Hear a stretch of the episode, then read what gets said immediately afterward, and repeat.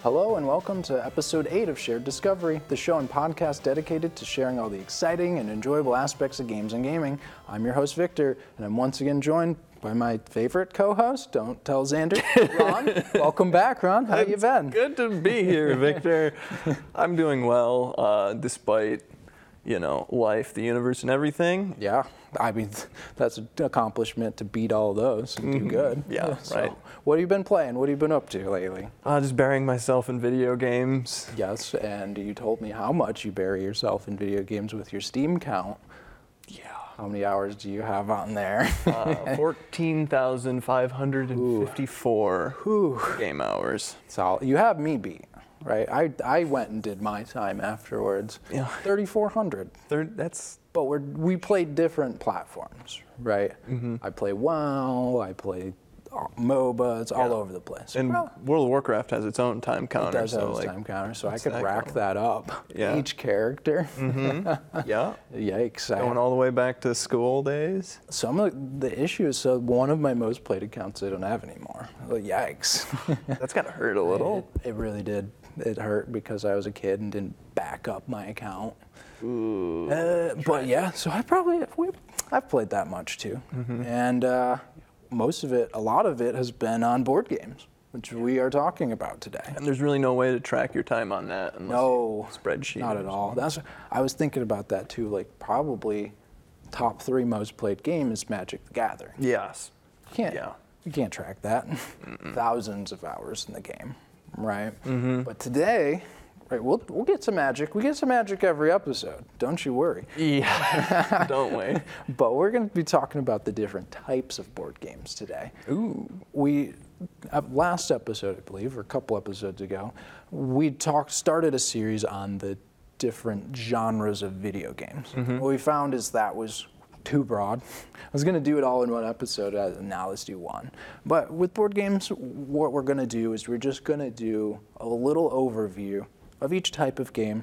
Talk about what the mechanics look like, Hmm. our experiences with the mechanics, and just kind of point at them back here. We, we tried to represent them as we, we go, so we'll talk about that today. Just so as we move forward through the podcast, it's like you, you know what we're talking about when we bring up a dice builder, right? Stuff like that. Yeah. So a little primer, a little get you ready, get, you and- prepared. Mm-hmm. Exactly. So here at the beginning, Ron, I At have the Oh, a question. Okay, Top of the hour. Top of the You know hour. we have our top of the hour questions. What is your favorite board game? Wow. Uh, that is a pretty heavy question. dense. Pretty pretty dense. um, lots of board games out there. Uh, Give it a gander. this isn't helping. There's, not no- helping. there's nothing It's not back up here. there? No. Oh, okay. Um, I gotta say, just to just to get something out there, I guess. Maybe it out there. Favorite board game. Root. It's not up here, but Yeah. Root. I Solid. really like Root. It's really good. War game. It's wha- yeah, one of those games that every time I play, something different happens Mm-hmm. and something exciting happens. Oh, guaranteed, guaranteed. what about yourself? Anything? Again, lo- loaded question. You said WoW, so I'm like leaning towards the WoW board game right now. But Oh. That game, like you pull it out, you gotta have 12 hours ready. So Mm. maybe that, maybe that time variable is like. "Ugh."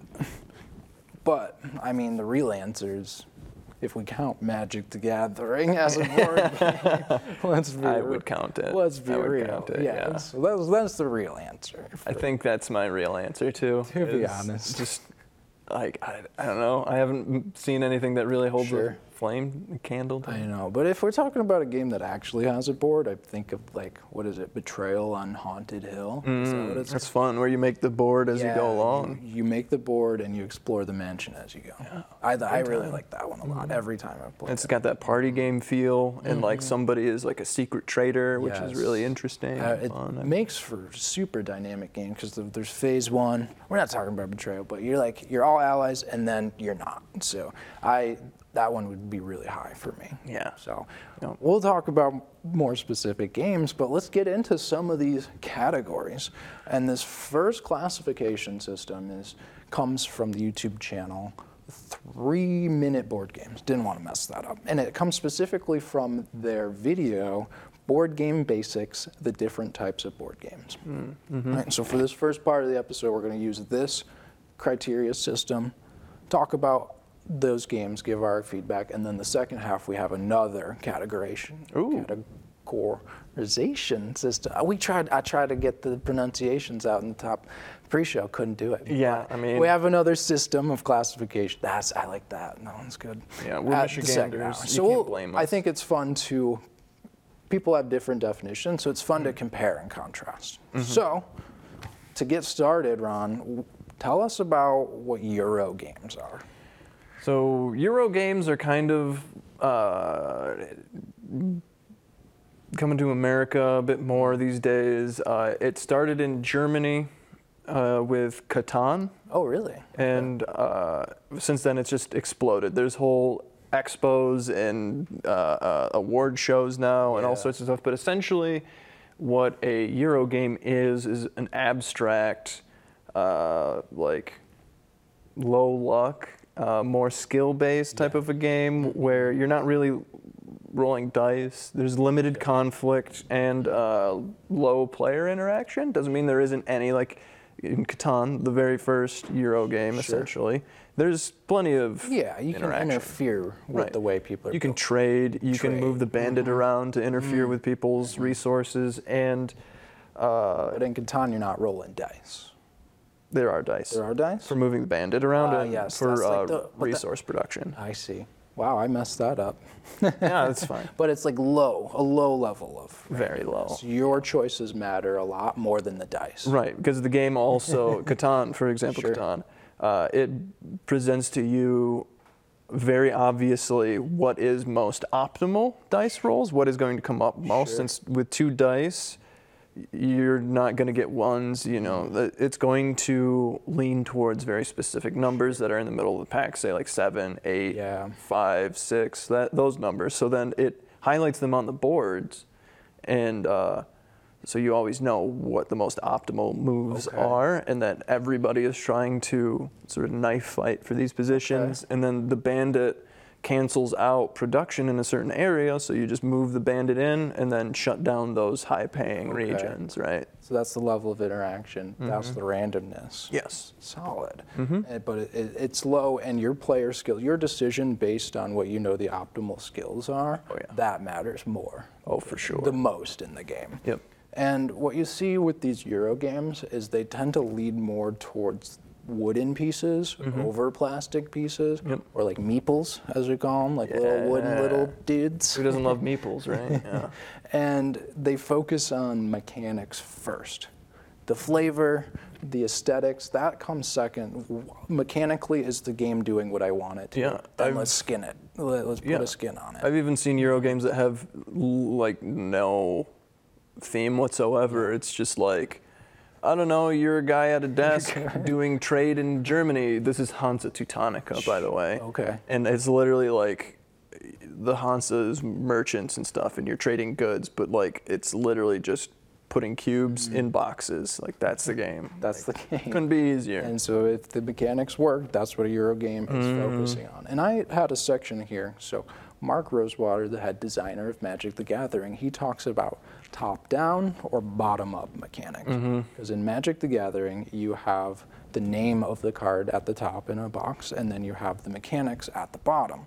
So here, if a bottom up game, it's building from the mechanics up to the name, Mm-hmm. right? And then a top down is like, this is our name, this is our flavor, right? So you have the name, the artwork, and then the mechanics. So you're going top down and saying, this is my creature, this is my aesthetic, my theme. What mechanics fit for this? Right. So top down or bottom up? Yes. So as we move into the next category, right, Ameritrash games, these are going to be more top down games. That's an offensive name to me, is- personally. it is. Are you saying I'm trash because I'm American? Where does this name come from?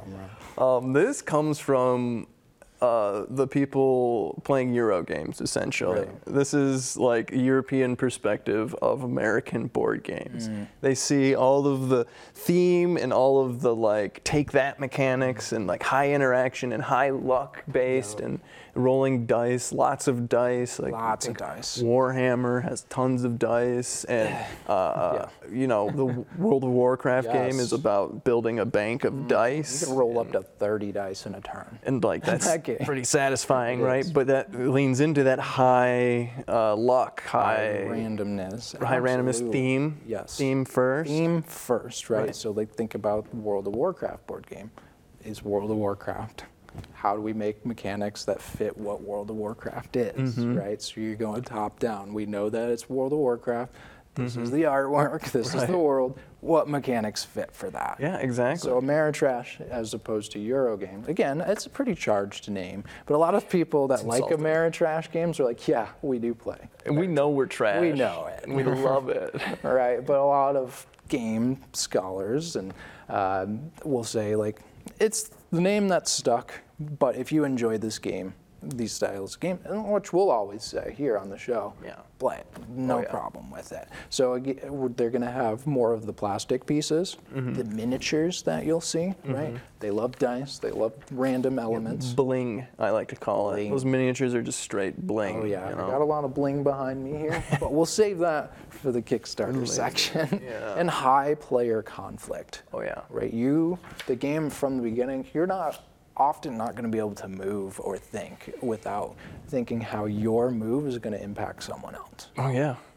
Right. Risk is a Mm-hmm. classic example of just it's all about interacting with other players' pieces and knocking them out and rolling dice. Like it's literally all it is. That's it, Mm-hmm. right? And so that that high player conflict is what the Euro games are like. And we'll have a little, like Catan, we'll have a little, we'll interfere a little, but otherwise, what am I doing? Right. Okay. So we talked about the Euro versus Ameritrash distinction, but wha what's the fusion? What's a hybrid game? What happens when you combine those elements? Yeah, that's exactly what it is. Is a hybrid game is a combination of the Ameritrash, I'm never gonna get over that name, and the Euro style game. So it'll have, say, uh, engine building or uh, uh, aspects of it that are low interaction and low um, luck, but then there are parts where you can interact with Mm. players, say Scythe, for example, where you can interact with players. And then when you start interacting with players, that's where the luck and the hedging your bets and rolling dice, that's where those elements come out, right? And I'm wondering as we go through these definitions, again, I've only played Catan one time eight years ago. I'm saying again like they know, but I said this in the top in the pre-show. I only played it once eight years ago. I'm wondering, would Catan fit that hybrid category with the player interaction you were talking about? yeah, uh, that's actually a really good point because a lot of people are kind of like, "Hey, wait a second! Yeah. It kicked off Euro games is like a thing, but Yeah. it's not Not really, exactly. not really a purely- Euro. Okay. Yeah, yeah, it's definitely a hybrid game. You're you're spot on with that. Yeah, Nailed it. I redeemed, Nailed I it. redeemed myself. We got that. um, so the game that you, comes to mind most for a hybrid game, we talked about Catan, but Scythe. oh yeah, You brought that over. We played that. I had a great time with it, but Mm-hmm. I think that represents the hybrid game like to a T. Mm-hmm. It has plastic miniatures. It has wooden meeples. It has some interaction, right? And there's like, is there real randomness in Scythe? there is a little bit of randomness when it comes to uh, exploration cards, in that you don't know what kind of card you're going to Mm, Yeah. get, and there are decidedly good exploration cards, and there are like bunk ones that Sure. you kind of are like, well, this was pointless. Yeah, This was why worthless. did I do that? I don't need this grain. I already got all my enlistments or whatever. So that's where they're bringing in the randomness Mm-hmm. element of the Amera. Amera games. Mary games. Ameri- well, let's own it. The Ameritrash game. I play Ameritrash game. It's fine. Yeah, I They're love fun. them. They're so much fun. We're owning it. I play Risk on my phone all the time. Speaking of Ameritrash game, Yeah. Kickstarter. Oh, granddaddy of Ameritrash games right there. Let's see how many Kickstarter games are in our display. I don't want to know. One, two, three. This is a little embarrassing. What's over there is a kick. Four. Oh, there's one that's hidden back here. Oh yeah, let's Uh-uh. see it. Five. Wow, at least that's a solid like 30% of the games we have here today are Kickstarter games. 'Cause Yeah. Kickstarters are great. Kickstarter games are are awesome and have a lot to offer, but So cool. I will say the variance is all, all over the place. You might find a game that's super high quality, mechanics are great. You might find a game where it's like it's all flavor, Right. And just a there's little point. But some uh, Kickstarter producers that just create hit after hit after hit, Yep. and like you should just stick with them sometimes. Like absolutely. I don't know, the creator Root, Cole Worley. Mm-hmm. I love all of his games personally, but they're not for everybody. So Yeah. be warned. Be warned w- as you go into Kickstarter. I've had a lot of good success with it. I've had some duds, and that's a it. Just know what you're signing up for. yeah.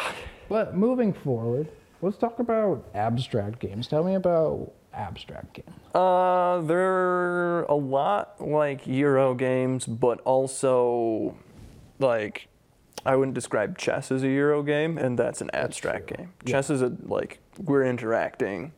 There's nothing you can do That's but true, yeah. interact with me. Is right? Mm-hmm. the game is interactive. It's like taking center and like all these crazy openings and stuff like that. But for the most part, the pieces don't represent anything real world. Like a knight on a medieval battlefield does not move like an L shape, right? They Yeah. just do their They thing. just do their thing, and it doesn't matter if it's a knight or a randomly colored piece. You could have all of the pieces be different colors, and the game's still going to play the same as Right. long as you know what they mean. And I've never met a bishop in real life that can only move diagonally.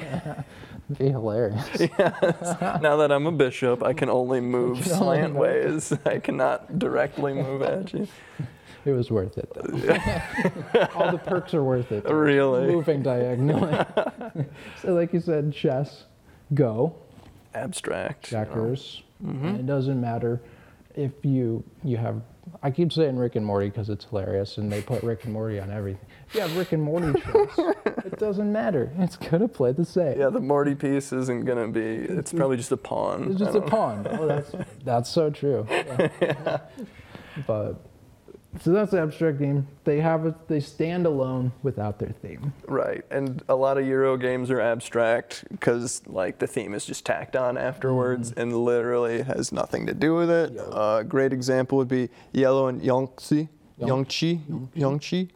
Uh, We're not Some- historians. uh, I had someone tell me how to pronounce that Okay. once, but I forgot. And it's just a tile laying game. Sure. That's like about the beginning of civilization in the Mm-hmm. Yellow and Yangtze River Valley, and that has absolutely nothing to do with how the game plays. It's just tile laying. You can take that away, have meaningful tiles, it's going to play the same. Yep. That- That's an abstract game. You typically know these because chess is the best selling game ever. Yeah. Everyone knows chess. Yeah, exactly. So as we move forward, this is a game style we've talked about a lot here is party games. Mm-hmm. You got throw throw burrito, Yeah. werewolf, A lot of card games or Card- party games. Mm-hmm. Yeah, uh, exploding kittens, right? So these are light, simple, easy, easy to learn rules, Mm-hmm. right? But and they have high level of player interaction. That's the whole thing. You're at partying. You want to interact with each other in Yeah. unique and novel ways. Yeah, you want to drink some booze and hang out and like be rowdy and stuff. Like party games will facilitate that on every level. And, and exact. And what's great about this is a lot of party games can accommodate a lot of people. Yeah. Right. Some can accommodate up to 20 plus people. Oh yeah. and so that's that's perfect for a party setting to getting everyone involved. Mm-hmm. So we, we already named some examples of these, right? But um, I think about our our hangouts with our friends. We've Mm. played uh, the werewolf, the secret tyrant. We've Mm-hmm. played those games with like. 18 to 20 people. It's Yeah. Oh, good. Everyone's like, it's you, it's you, it's you. Just screaming. yeah. Uh-huh. It's- It's a great time. Secret Tyrant. There's a free app on the phone that you can use to play yes. it. Yes. So Brilliant. you all just get into the server. We're all playing immediately. Mm-hmm. Fantastic. Too easy. You ready to send it, Ron? Oh yeah. Man, get it. Uh, that, mine was kind of Uh, pathetic. you but got a, you got a couple more ch- chances. trying to do the wrist there, but So we're moving on to more Mine- serious game. Uh, serious. War game. My personal favorite type of game. Yes, tell me war about war games. games. War games. Pretty much any game that either like tries to emulate, simulate, or uh, in some way or another make like historical war or fantastical war and battle and combat like Mm-hmm. into a game, right? So, uh, like if it's got war in it, it's a war game. What could be easier than that? It's about m- military forces conflicting Mm-hmm. in a th- place or a thing or a time. And I think it's important, like you mentioned, it's like it can be formal wars, it can be wars that happened, or it can be just these hypothetical wars, like Take- s- space war, Yeah. ma- like scenarios that you make up. But as Yeah. long as the players are have units and they're clashing clashing with each other, Mm-hmm. boom. like root for example Yeah. Mm-hmm. is like uh, trying to emulate like irregular warfare Sure. so it's not like armies clashing in the field of battle it's like you have insurgencies and you have imperial forces Mm-hmm. and it's like uh, counterinsurgency strategies and stuff like that Yeah. like uh, And it's like as long as you have your map with your units that each player is controlling and moving around to, Yep. to defeat the other player in some way, you, you got a war game. And it's hilarious. Like when we were talking about this, we're like, is Root a war game? All right, let's go through the list. Mm-hmm. Always some sort of conflict. Yup. Mm-hmm. Formal or informal wars. Yup. Informal. Historic or what if? what if Hypothetical. Yup. animals in the forest And then a common one is dice for conflict resolution. yes So got that. because what's more Mm-hmm. like foggy and like uncertain than like a battle so Yeah. dice are always perfect for resolving battles because Mm-hmm. there's so many factors that go into any conflict or in Mm-hmm. military engagement that it's impossible to tell who's going to It win at is. the outset It is. I and as you say that, I think about like the units themselves. It's like how much sleep have they had? How Mm-hmm. Yup. exhausted? How much? How long have they been battling? yeah did they have to walk 50 miles just to get to the Mm-hmm. fight that's going to affect how well you perform What's their morale? Do they like their general? Mm-hmm. Right? Stuff like that. does their general have a brain that's leaking out of his nose like that is important Important, right? Right. Absolutely. So we're gonna use dice to resolve some of those confounding variables. Right, and there's modifiers and all sorts Mm-hmm. of things that can be. Yep. And then two or more players in direct conflict. Root's got that. High complexity, high degree of simulation. Got that. But- Okay, it's a war game. So Yeah. we looked it up. It was a war game. Chess, Chess? war game. Really? Yep. You're right. That's so cool. two I just put kings that battling together. each I other. Mm-hmm. just put that together. That's super cool. I like that one. And so when we move past, we expand on war games. We don't move past it. We're still here. We're Yes. at tabletop miniature war game. Wow, that's a lot.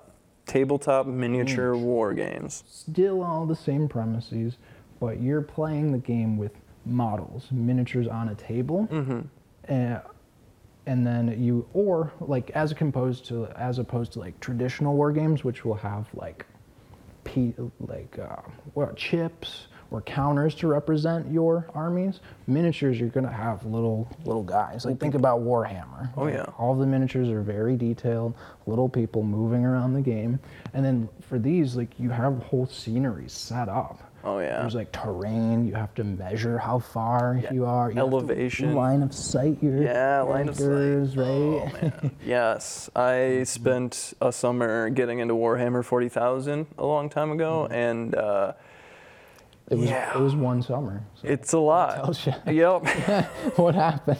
uh, I gave up. It's a lot. It's a lot. There are a lot of people that have a great time with it, which it tells me it's a pretty good game. Yeah. But it's again back to that high complexity. Mm-hmm. It's, it it adds even more complexity than the standard board game Oh, yeah. war games because you have to you literally are measuring how far your units can go, uh, constantly checking angles around Yeah. terrain. And like HeroClix is a really good version of the this uh, tabletop miniature war games. That's Mm. a mouthful. HeroClix is a version that's like really easy to get into, but Mm. a lot of miniature tabletop war games uh, have this high bar of entry where you have to like not only buy the pieces, but you have to assemble them and paint them and. And you were saying that some playgroups won't even let you in if you don't paint them. Yeah. Which is a form of gatekeeping, which we talked about before. We don't we don't support any type of gatekeeping. If you want to play your game, we'll help you get into it. Right. Like if you're cool with unpainted stuff, like let's get after Mm-hmm. Let's it. get after it. I just want to play the game with you. Right. Right. And so these games are expansive. Like these tables will be huge. Mm-hmm. Right. I think like pool tables, like like I've seen ping pong tables just like repurposed. Huge. Whole hobby rooms Whole dedicated rooms to this. Mm-hmm. Dedicated to these.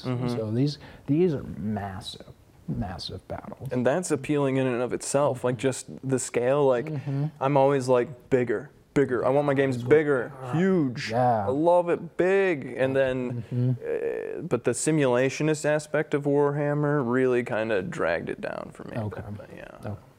S- So we now we're moving on. Moving Now we're on. moving on. from That's war games. Just war games. Push them out of the way. Next Let's thing. talk about collectible card games. We talked about Magic, right? And I was like, that's not a board game, right? And then we, they define it as a board game, so I'm not wrong. I mean, it's a war game, It's a right? wa- it's a- is it a war game?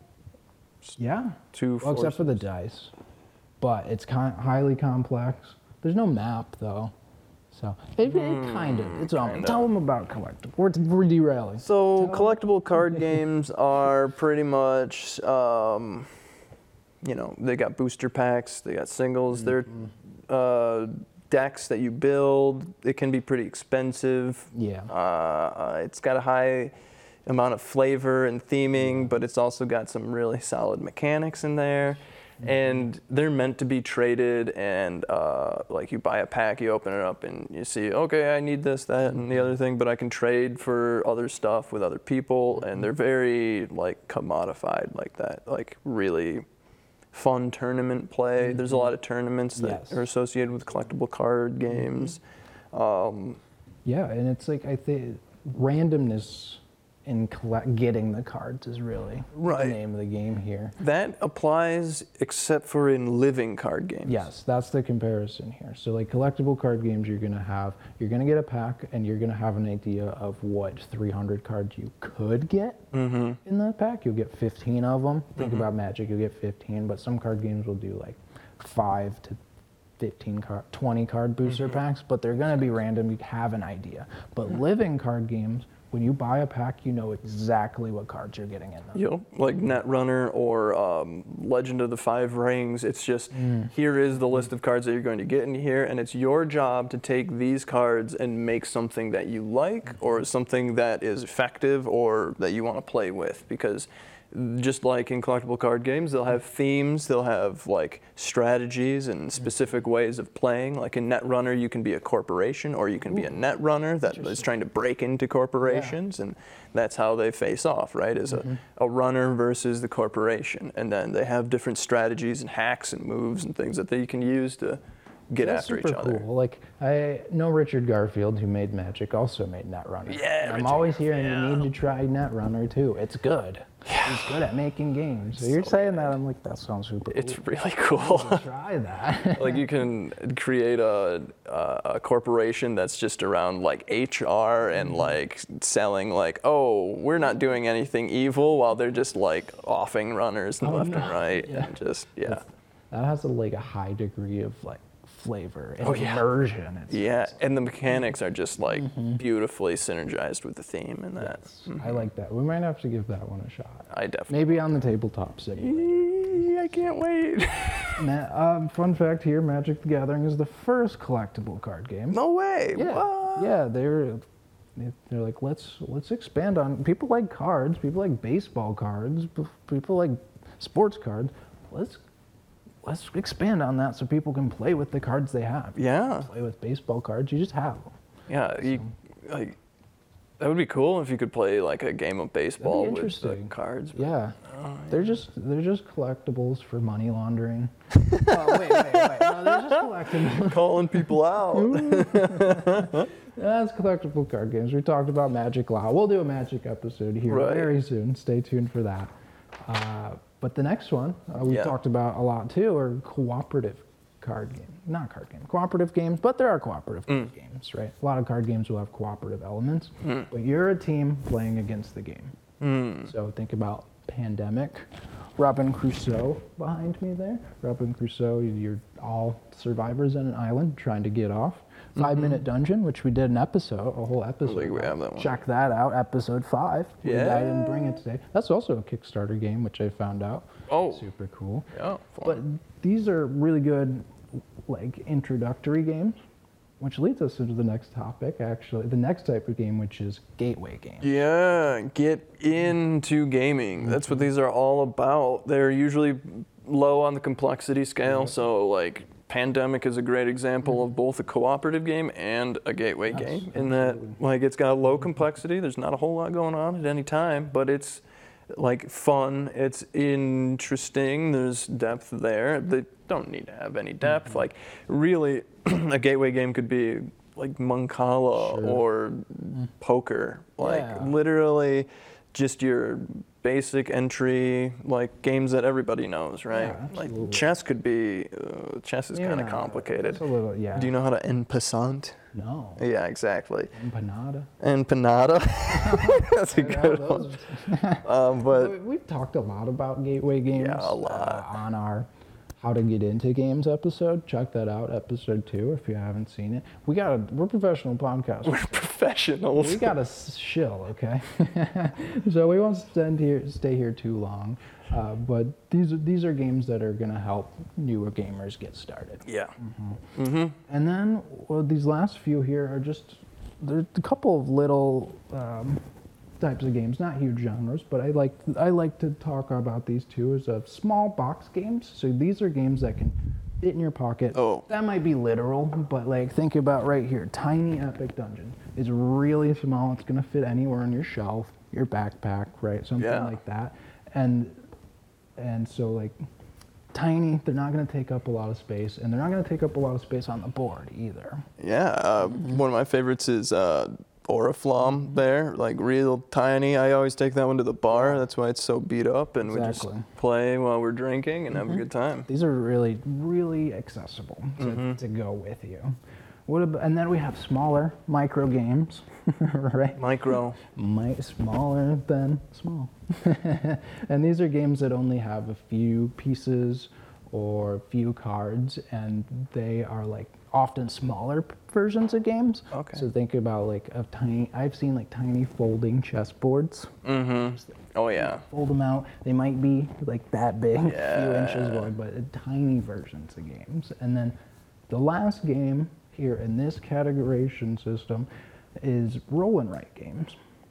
And so with these, you're going to roll dice, fill information in, Mm-hmm. like Yahtzee. Yahtzee. Yahtzee, I, see- I misspelled Yahtzee on the notes. or cartographer, or uh, bargain basement bathysphere, Mm-hmm. Yes. right? Like, Which is a fantastic name. I love it. I love saying it. I love Yes. playing it. I love everything about it. So those are the, I believe there were 11 categories. Thank you to Three Minute Board Game. Really, thank you. Thank you. That really helps a lot. So we're actually going to shift gears here and we're going to go to GameNightGods.com. They Hillary wrote an article about the types of board games that she uh, recognizes. Thank you, Hillary. Thank you, Hillary. I don't have your last name, but thank you for doing homework for us. You rock. Yeah, really. But we really do appreciate this. So let's get started. I'll kick us off with engine building games. Yeah, yeah. These uh, consist of uh, players having a set of resources personal to them, Mm-hmm. and then they use those resources to progress through the game and uh, build sort of uh, recursive machines, if you will. So like these things feed into each other, and there's a lot of high uh, like levels of synergy between Yes. things that they play off of each other. Uh, it's usually cards, tiles, player boards, all sorts of stuff. There's Mm-hmm. Yeah. um, great engine building game Oath. I have uh, Brass is somewhere around here, but it's just all about creating a system that like spits out points. Yes. And you want to have the most efficient machine that every time you crank it, it spits out the most points. And I think about from was this Lords of Waterdeep? Is that an engine building game? uh, that's a Well, worker placement. I jumped ahead there. Yeah. So am I thinking about Scythe?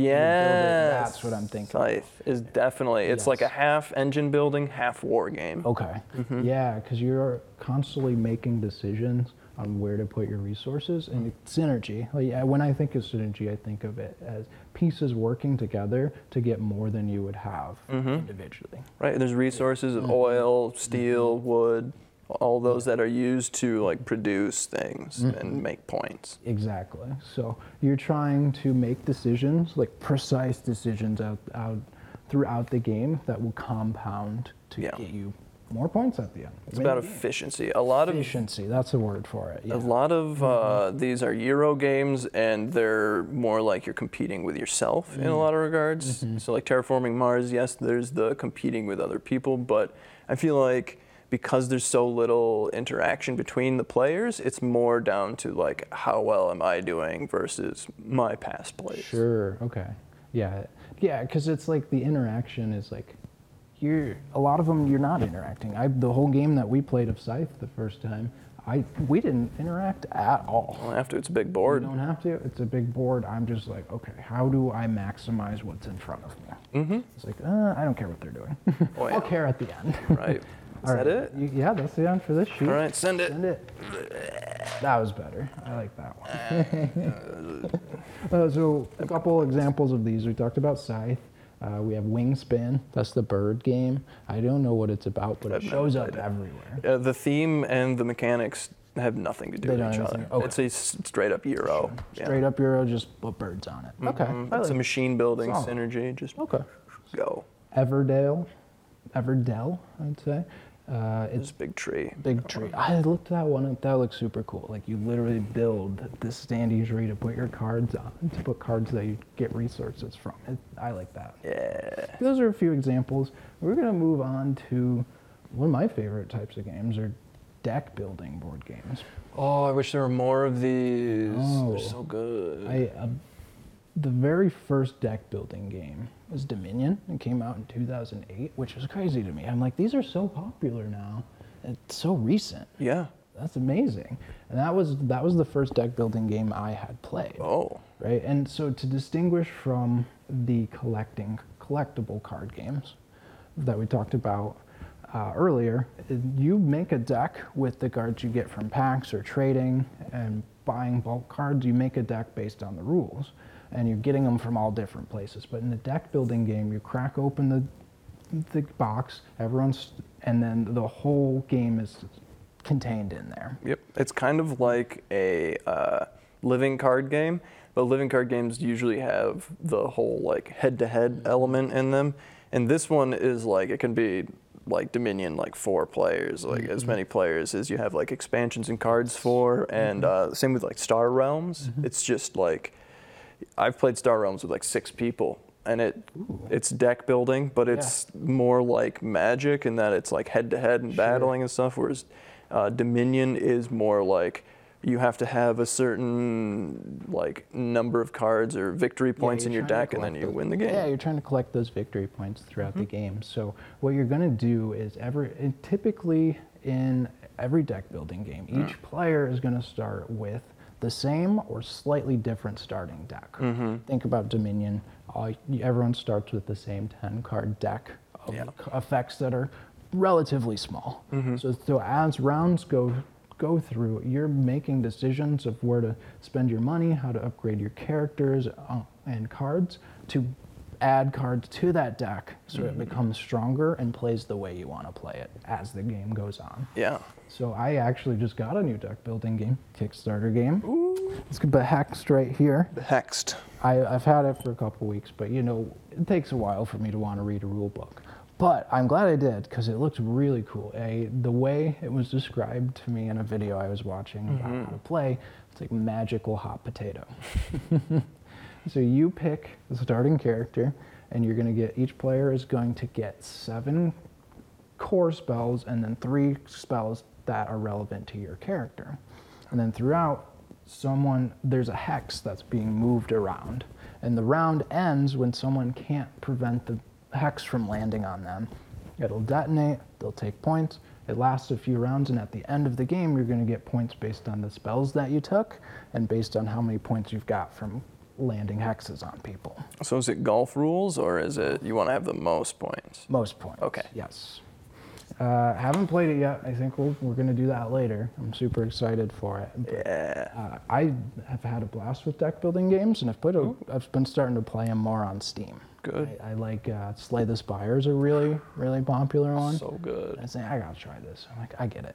it's this is fun. This Mm-hmm. is so deck building games rule, and I jumped ahead earlier, Uh-oh. Lords of the Water Deep, but now we're here. Now we're at worker placement. Worker placement. Tell me, tell me about worker placement games. Um, really, they're about uh, you know you have your board, and there's a lot of different options that you can possibly take, but generally you have a pool of workers, and you can only place one at a time or a couple at a time, depending on the game, Mm-hmm. Sure. and like Puerto Rico and stuff like that. And you take your workers one from there, and you place them on the board, and generally there's like a payout for that. Mm-hmm. So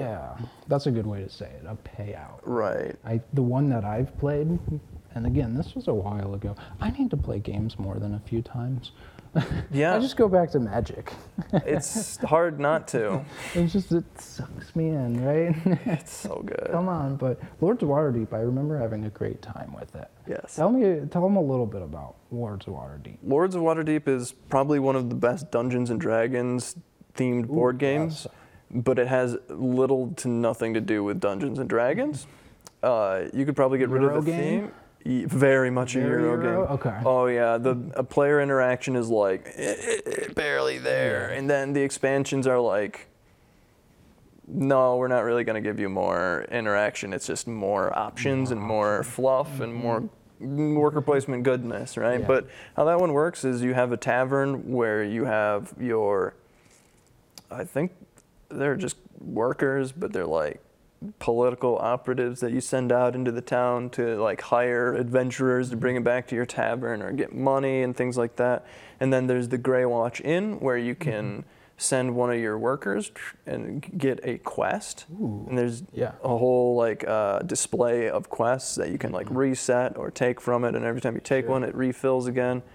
And you, the entire point of the game is fulfilling the requirements of these quests that Mm-hmm. are done through getting the adventurers, which are just different colored cubes. Little, are there, are there meeples in that game?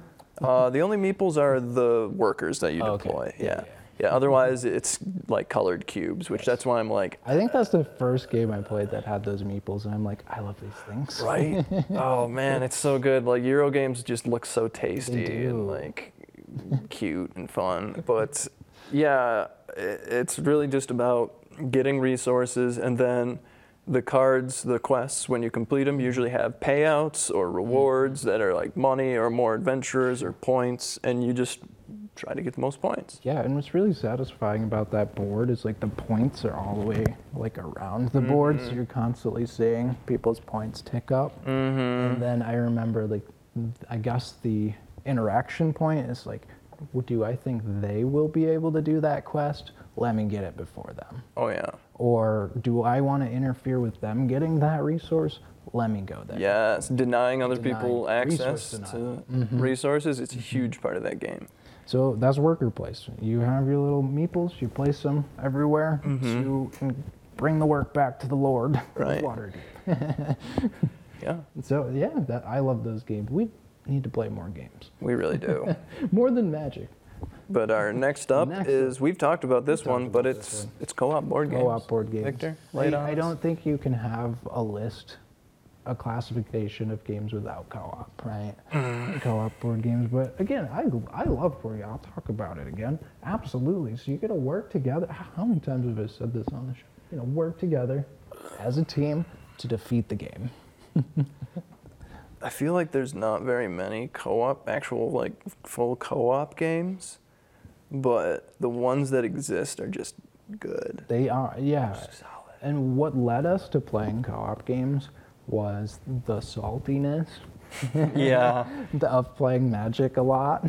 So it's everybody gets angry at each Everyone other. gets angry for- at each other, and it, you might saltiness might be like you're getting more irritated than is actually warranted. So you come back to a situation later, you're like, oh, sorry, that wasn't as bad as I ta- thought. Or in video games, they call that getting tilted. Yeah. Right? You're not level, you're not focused anymore, so you're making real bad decisions. Yeah, you should just You're stop. Once easily you're irritated. tilted, you just stop. walk away. Right. So that's what led us to co-op games. Is, and what we found with those is like even if the game's punishing you, you're all still you're suffering together, and you're all still having a good time. And you're, the salt is you're just going towards the board game, not each other. So we we use those as nice breaks. And what I really like about Robinson Crusoe specifically here, that's one. Of, that's probably my favorite co-op game. It, again, four up to four survivors on an island, and you're trying to build a base and get off the island or complete some scenario. Right. somehow. Okay. And what I love about this is the story always unfolds because of the cards that Yes. are coming up, right? This character got bit by a snake. If you don't have the medicine, they can't leave camp this day, right? So that limits the resources. Mm-hmm. Or there's there's tiles with resources on it. It's like a fire breaks out. Mm. This tile, flip this tile over. You can't go there for the rest of the game. I love the hunting part of it. Yes. Where like I'll just go out in the woods. All right, I'm going hunting, everybody. And, Wish me luck. yeah, and sometimes you- you'll be hunting, and the guard will say, "You can't come back to camp because you're being stalked by a jaguar." Yeah. And then you're just alone, and you have to try to survive. So it's like that that game, you're building a story together. At the end of the game, it's like, "Wow, you dropped a brick on your foot. You got bit by a snake. You had a great you time. didn't eat like three days." Wonderful time. what happened? So those are those are great because it's the saltiness is going towards towards the game. Right. Something a little more abstract than you did this thing to me, and now did this to I'm me." angry. Yeah. so those are co-op games. We've talked about them ad nauseum. We're gonna move on Sure to have. social deduction games. Social Hmm. we talked about these a little bit too. But tell us about social deduction games. So, social deduction games require players to uncover each other's hidden role or team allegiance depending Mm-hmm. on their actions throughout the game. Social deduction games rely heavily on seeing who you can trust Yes. and voicing your suspicions about other players. So, like, think about Secret Tyrant or Werewolf or Battlestar Galactica or that new Alien game that came out. Um, Nemesis is a, the Nemesis. spin off of Okay. it. But it's like, oh, there's an alien on the ship, and then everybody is trying to run away from the alien, keep the ship running, or they all have secret roles and Yeah. stuff that you can get. and uh, or you have to make sure this player doesn't make it out alive, and you have to escape the ship before That's- the alien that's gets cool. you. I But you like got to make sure this guy dies. that Like, one. Hmm. real fun stuff. Fun stuff. Yeah. And think about these games have even moved online. Everyone's heard about Among Us at this Yeah. point, Oh yeah. right? Where there's so I haven't actually played Among Us, but there's a traitor amongst us, and they're probably sus. They're an alien. They're, They're an alien, sus. but the the big premise of these games is that the game will secretly make teams, and you with your words and the actions of the players that they're making. So it like it rewards knowing the people you're playing with. Oh, this person's acting sketchy. It's like how did how did you know? You'll hear that a lot. How did you know? It's like well, you did this thing. yeah. You you never say that. Yeah. I've been friends with you for this many years, and you never say that. Yeah. And so- There's even like uh, ways to play where you're just out in the open, like I'm the bad guy, like Mm-hmm. I'm gonna announce it right now, and then that even throws doubt into people's minds. does. Like, are you actually? Yes. Like, I, I've used that strategy. I'm like, yeah, I'm the tyrant. That's me. whatever. Come on. Mm-hmm. Who's who are my, who's helping me? Right, and in Secret Tyrant's case, there's like uh, f- people that are on the side of the tyrant that are secret roles. Mm-hmm. Yes. And so they don't they know who each other are, but they don't necessarily know who the tyrant is. So Mm-hmm. you know you like let people know, and they can rally around the flag You and can help rally you out. around you, and but you know, you always have to be careful. Yeah. You gotta be careful with this because it's like the mob can turn against you. Oh, So easily. Mm-hmm. information control is huge, huge with these games. Oh yeah. We're on to role-playing games. This is huge. I love role-playing games. Yeah, it's another huge hour sink for me. Yeah. It's Dungeons and Dragons. these specifically. Shadowrun. I what the distinction he- that I found here, and I'll just read it, is just that role-playing board games specifically are for players who don't have time to devote hours and hours to a D and D campaign. Ah, that makes sense. so you can shrink down that experience into like two to four hour Yeah. board game experience. And like with the rest of these, there's a lot of overlap with role playing games. Like you could be role playing as like a wizard or something in a game that's not really specifically about role playing, but Yeah. there's this role that you are actually playing. Like Oath, I would describe as a type of role playing game because you're just like creating these stories and you're um, pretending to be like politicians and people that curry favor and power in a realm and like you're like trying to get into that mindset, you know, Absolutely. people. Yeah, you're trying to embody the character that you're playing. Mm-hmm.